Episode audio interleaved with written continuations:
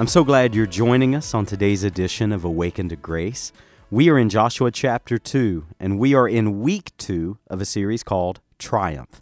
Today, we are introduced to a very special lady named Rahab, and we're going to see how God's plan unfolded for Rahab, not only in the book of Joshua, but throughout the rest of the New Testament, and how this woman, who was indeed a pagan prostitute, will one day find herself in the very lineage, in the very family history of Jesus Christ Himself. And the point of today is that if Jesus Christ was not embarrassed to have a prostitute in His family history, then He's not embarrassed by my sin or your sin, and He's not embarrassed to claim us as His own. I'm so glad you're listening to today's episode. If you are a listener and you are growing in your faith through Awaken to Grace, then I want to invite you to check out our website, uh, awakentograce.com, and at the footer, at the bottom, you'll notice a link called Grace Givers Community. And I want to invite you to explore Grace Givers. And if you're growing through Awaken to Grace, then consider sending a gift to Awaken to Grace to help us reach many more people through many different platforms. I'm glad you're listening today and I hope today's sermon builds your faith.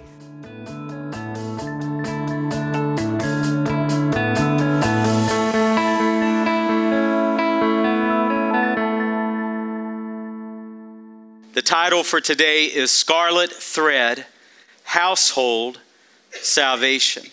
For those of you who are praying for the people that you most love, whether that is brother, whether they're brothers or sisters, perhaps it's a mom or a dad, a spouse, a child, a grandchild, whatever the case. For those of you who are praying and you are believing God that salvation is going to come to your household, well, I have good gospel news for you today.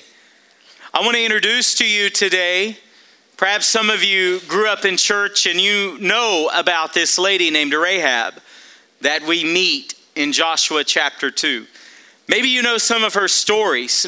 Perhaps you've heard the story before, but then maybe there's others of you that you've never heard of Rahab, or at least you've never paid attention to who she was and what the Bible has to say about her. Rahab was an exceptional woman. She didn't start out exceptional. In actuality, she was a wreck. She was a mess. She was headed toward a path that had no future. And Rahab's life was not all that good. But there was something that set Rahab apart. There was something that made her different that not only do we see in Joshua chapter 2, but we see in three other places centuries later in the New Testament. And so much so that we see today in 2020 that even in our day today, we're going to look at her story and we're going to marvel and we're going to see the rich grace of God. And it's such a testimony all of these millennia, millennials later, all these centuries later, her story is still remarkable. Rahab, just to give you a little background about her, was not a churchgoer. Rahab was not religious. Rahab was a prostitute. Rahab was a pagan. Rahab lived within the walls of Jericho. Now, in a few weeks, when we get to the Jericho story, I'm going to tell you a great deal about the walls of Jericho. But what we need to know for this Sunday is that this was a massive fortified city. The walls were incredibly tall, incredibly thick, and no one could have penetrated the walls. No army could have overthrown the city of Jericho. And Rahab, the harlot, Rahab, the prostitute, the Bible teaches that her home was literally built inside the walls, that she actually had a window outside the great walls of Jericho. And what we're going to see about Rahab today is that not only was she a pagan, not only was she a prostitute, But it wasn't those things that forever marked her life. It wasn't those failures. It wasn't those sins. It wasn't those mistakes that marked her destiny, that marked her future. And it most certainly did not mark her eternity. Hallelujah. What marked Rahab was her great and precious faith. Not only was she a pagan, not only was she a prostitute, but this woman, God gave to her precious faith. Why do I call it precious faith? Because 2 Peter 1 calls it the very great and precious promises of, of God. And Rahab experienced that. So let's begin with Joshua chapter 2, verse number 1. We saw last week the transition that Joshua went through. We saw the instruction Joshua was given in chapter 1, and we saw the action, the obedience that he took in all in chapter 1.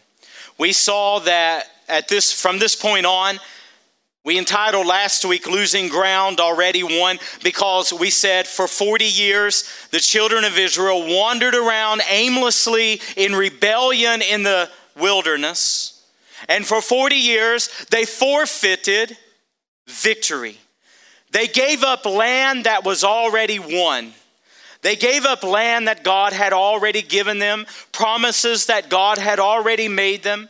And so it is in our day today. Far too many Christians are wandering around in life absolutely aimless, with no purpose, with no destiny to fulfill. They're not holding on to the promises of God. They're not living in faith. They're not living in power. They're not overcoming sin. They're not overcoming doubt, but instead, they're just wandering throughout life. Well, Joshua came to a decision point. And Joshua said, In three days, we're going to cross over Jordan and we are going to take the land. It came to a decision point. And no longer was Israel going to give up land that had already been won. No longer were they going to forfeit victory that God had already promised. Would to God that we would come to that place. That we would come to a place where we say, No longer am I forfeiting my peace. No longer am I giving up my joy. No longer am I giving up happiness. No longer am I giving up contentment. No longer am I giving up faith. I'm going to stand in the victory that God has promised me, and I'm not going to back up an inch.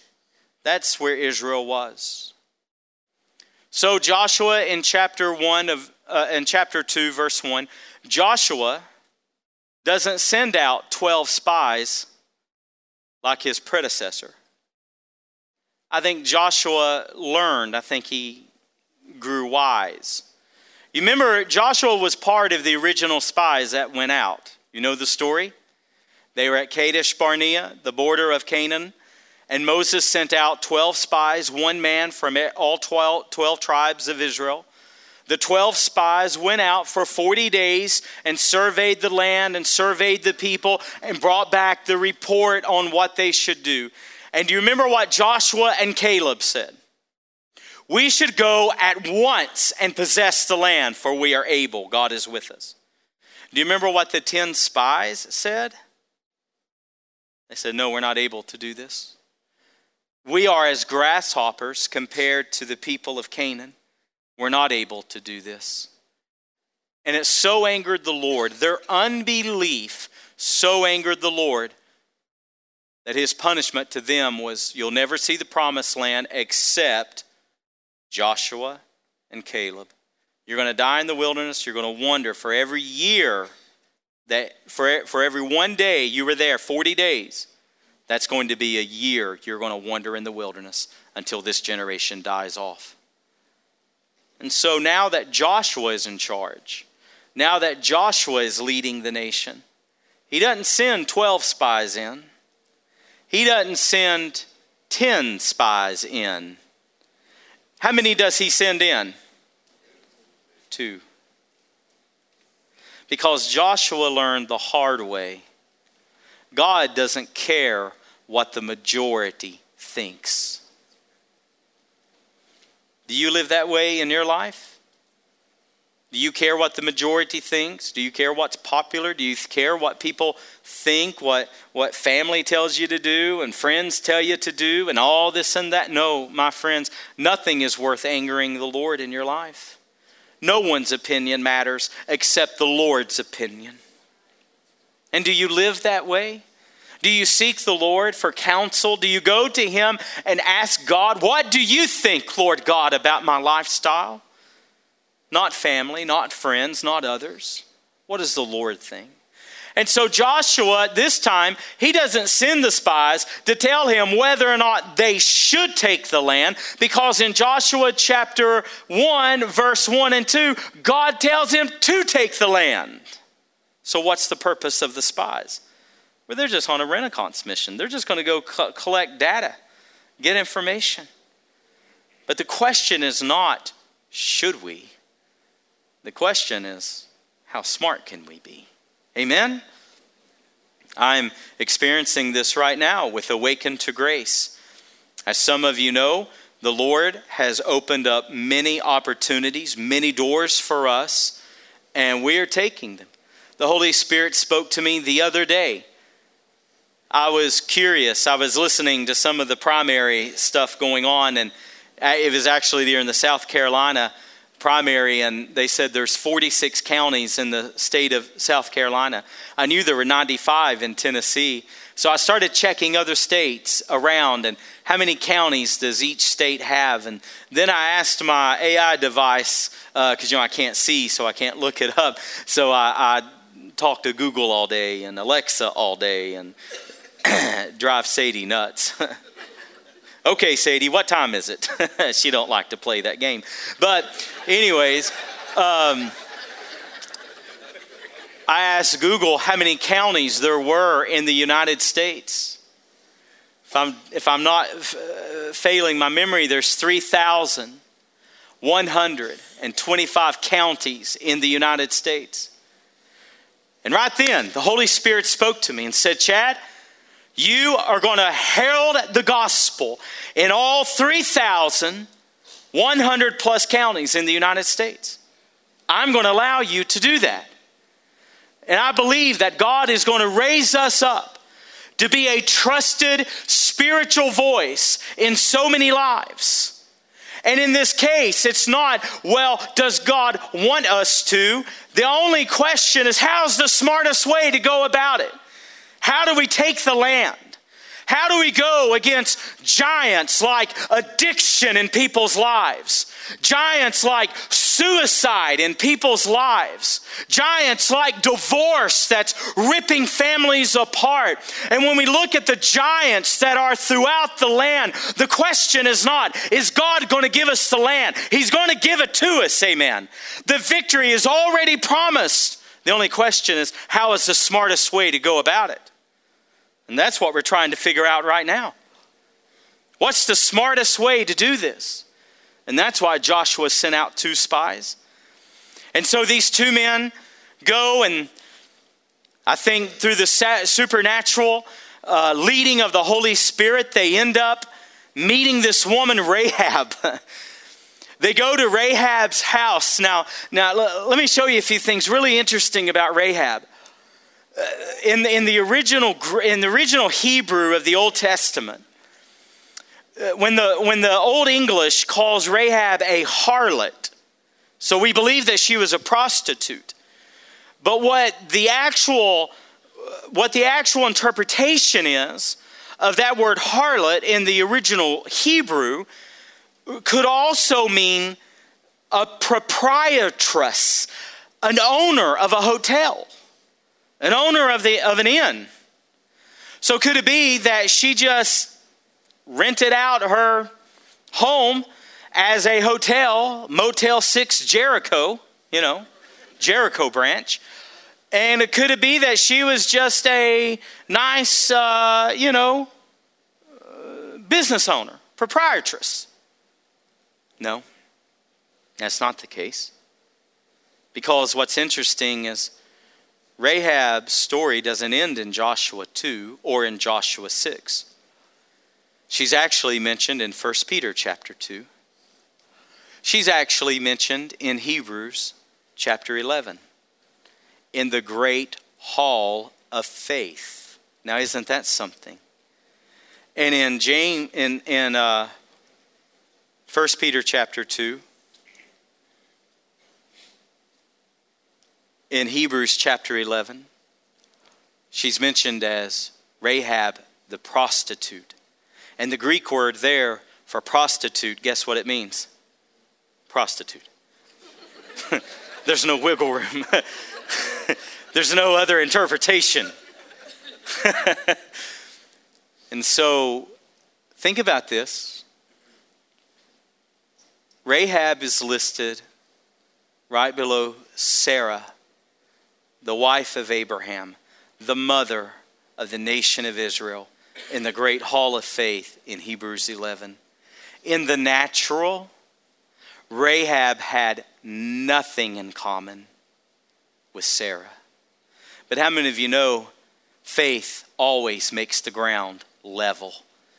The ground is always level at the foot of the cross. Amen. That's why Peter said in 2 Peter chapter 1 to those who have obtained a faith of equal standing to ours. Peter is saying, for those of you who are washed in the blood of Christ, for those of you that your sins are truly forgiven, for those of you that are born again, and you are authentically following Jesus Christ. Peter said, Us, the great apostles who we put up here, Peter says, No, no, no, no, no. You have a faith of equal standing to ours.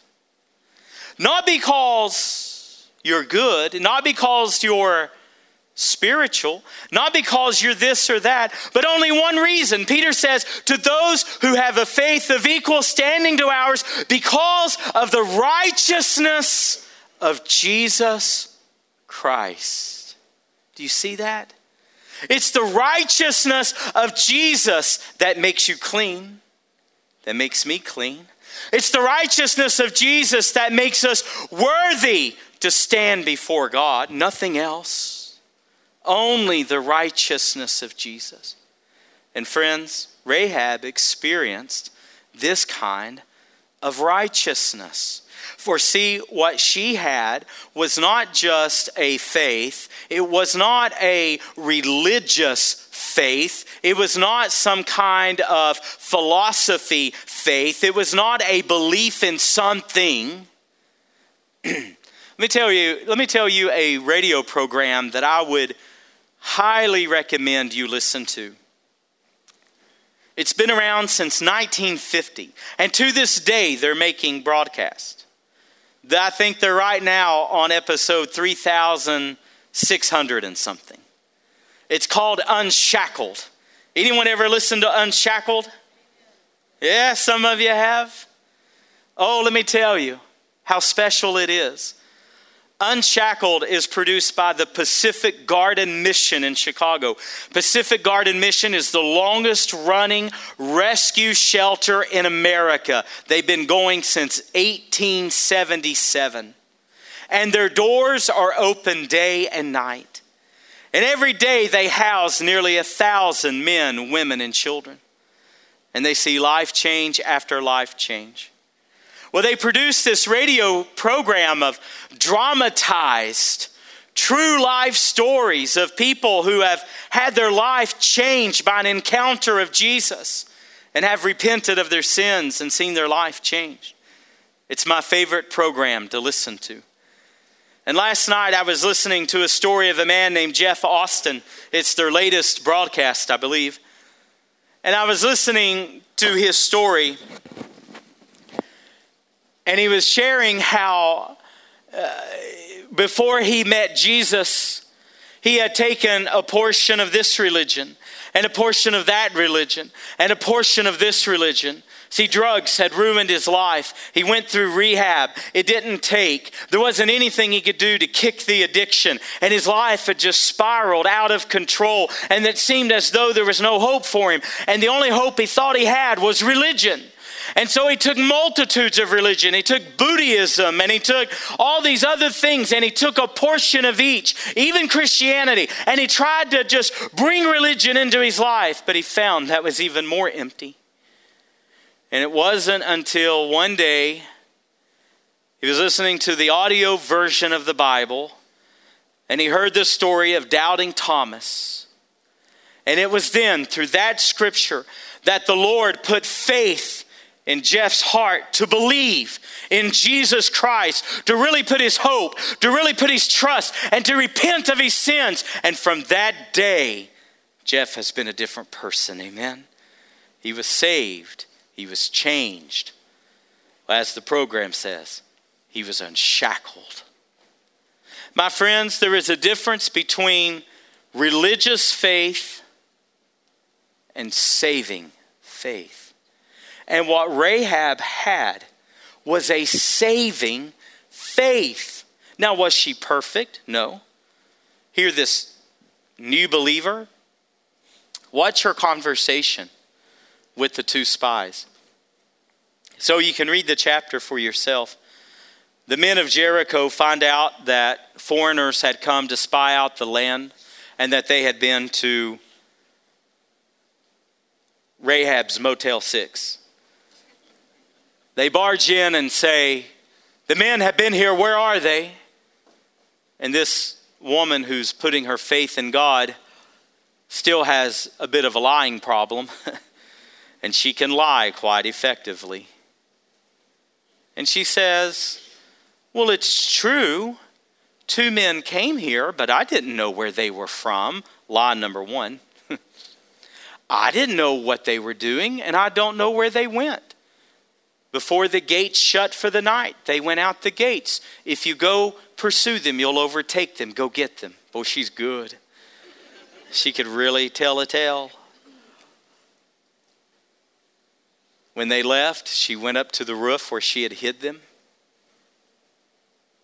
Now, before we judge her too harshly for her lying, now, because this is recorded in the Bible, does this mean that God approved of her lying? No.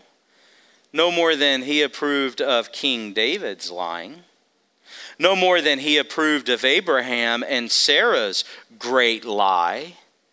No more than he approves of your lying or mine. So let's don't be too harsh on Rahab. So she goes up and she tells the spies, and watch this, watch this. Say amen if you're with me right now. I know it's Spring Forward Sunday, but we're going we're going to get something out of this. Listen to what she tells the spies. We know that the Lord's with you. When we heard how God dried up the Red Sea, when we heard of all the victories that God has given you, all the kings that you've overthrown, listen to what she said. She even named them by name. And watch what she says. When we heard these things, there was no spirit left in any man in Jericho. And then watch what she says. She knew that the God of Abraham, Isaac, and Jacob, the God of Israel, was a personal God. For notice what she says your God. Look at the faith that she had. Your God has given you the land. And I know this. Your God has given you the land. And not only is He the God of this earth, but notice what she says He's the God of heaven above and the earth beneath. Do you know what stands out to me, my friends? This pagan prostitute this pagan prostitute woman had more faith than the 10 spies who scouted out the land. Isn't that unbelievable? She believed more in who God was and the promises that He made than even what the 10 spies who were supposed to believe God. Can you see why their sin was such a great offense to the God Almighty? that a pagan prostitute would have more faith than his own people would have. I don't want to be in that boat. No, it was God who put faith in her heart like that. And so she asked the spies, I know that your God's going to give you the land, for he's the God of the heavens above, the earth beneath. What can I do to be saved? How can I be rescued? And they made a covenant that night there in Motel 6 of Jericho. They made a covenant. And listen what the spies told her to do. Take this scarlet thread or this scarlet rope or this scarlet cord. Why was it scarlet? because there are no mistakes with God. There are no coincidence with God. What was God going to show for generations to come? It's only by the blood. Amen. And they make a covenant. And the spies say, Take this scarlet thread, this scarlet rope, this scarlet cord, and hang it out your window. And when God gives us Jericho, have your whole household, your mother, your father, your brothers, your sisters, and all who belong to them, have them in your house, and they'll be saved. Wow.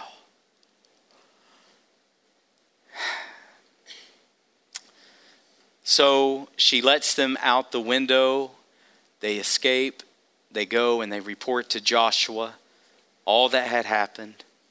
And they said, Surely the Lord is with us. We're going to take the land. But you know what? That's not the end of Rahab's story. Let me tell you a couple more pieces of her story, and then I'm finished today. Rahab is going to be mentioned again in, Jer- in Joshua chapter 6 when the walls collapse in Jericho. When we reach that portion of our study, I'll tell you a great deal about the walls of Jericho, a lot about the walls. Archaeologists have told us a lot. But when those walls fell flat, they could still see that scarlet thread. She and her whole household were saved. And you know what the end of Joshua 6 tells us? Is that Rahab, this was written in Joshua's day, and it says, And to this day, Rahab lives in Israel. Friends, she was adopted in to the family of God. This pagan prostitute who had no future, who would have ended up in hell, who would have never known the love of the Lord God adopted into his family. Now, let me tell you something stunning if you don't know this. If you go to Matthew chapter 1, there's a few women mentioned in the genealogy of Jesus Christ. Now, that in itself is unbelievable. Because, see, in the days, in the Roman days that the Bible was written, do you know that women were never mentioned in genealogies? Women were treated so poorly. They were given no rights, they were given no voice. They at times were seen less than second class citizens. But do you know, friends, it is the Bible that elevates women. Read Proverbs 31. It is Christianity that elevates women. It is God who elevates women. And so, in the genealogy of Jesus Christ, literally in his family history, do you know who we find? Rahab the prostitute. In the very family lineage of Jesus Christ, the Messiah, is this foreign prostitute. You know what that tells me? That if Jesus Christ gets glory and is not embarrassed by a prostitute from Jericho being in his family background, then, friends, he is not embarrassed to have you or I in his family history. He's not embarrassed to claim us No matter what our failures have been, no matter what our past has been, no matter what mistakes are in our past, let me tell you, Jesus Christ is able to forgive it and is able to move past it. For he has Rahab, the harlot, in his family lineage. Is that not a story of grace? Is that not a trophy of grace today? That Jesus would include Rahab in his family lineage? I don't know about you, but that absolutely staggers me. And what it tells me is what God did in Rahab, he does in us. A few weeks ago, we were studying the Living Stones passage out of Peter in our small group. And I love that passage that the Bible calls us living stones. When I would go to Cairo, Egypt to preach, I would tell the people, I'm not here to see the dead stones of the pyramids. I'm here to see the living stones of Jesus Christ. And they would smile so beautifully. And the precious people, and the people of God. And so we were studying this passage of the living stones, and it's then that I came across, I didn't know this, in Solomon's day when they built the temple. They didn't want any noise going on around the Ark of the Covenant, the presence of the Lord, so they went off site into the rock quarries to hew the stones for the temple. And when they transported them back miraculously, they fit together. and we, the body of Christ, the living stones, we fit together building up the body of Jesus Christ. And in the same way, and just like the Lord did in Rahab, the Lord does for us today. What Jesus Christ does is He goes to the rock quarry of sin, and there He chooses stones for Himself. Living stones among the rock quarries of sin and he hews us out and he claims us for himself and he's not embarrassed by you. He's not ashamed of you. And you may be embarrassed by your past. You may be ashamed of who you've been, or maybe even who you are today. But let me tell you, Jesus Christ is not ashamed of you today. For he's went to the rock quarry of sin, and he has hewed us out for his own glory, for his own possession, for his own salvation. And that's what he did for Rahab, and that's what he'll do for you. So today, maybe you're like Rahab. Maybe there's nothing special about you, nothing special about where you're headed or who you've been. But maybe what's really special about you is God has put faith in your heart. Not a religious faith, but maybe right now, even while I'm preaching, God is putting a saving faith in your heart. And the Holy Spirit is telling you, You're mine because I chose you, because I want you. Let's stand with our heads bowed and our eyes closed. Holy Spirit, will you minister to every heart in this moment? Every heart in the building, every heart listening online, even those who will listen years from this date of 2020. Minister to our hearts, Holy Spirit.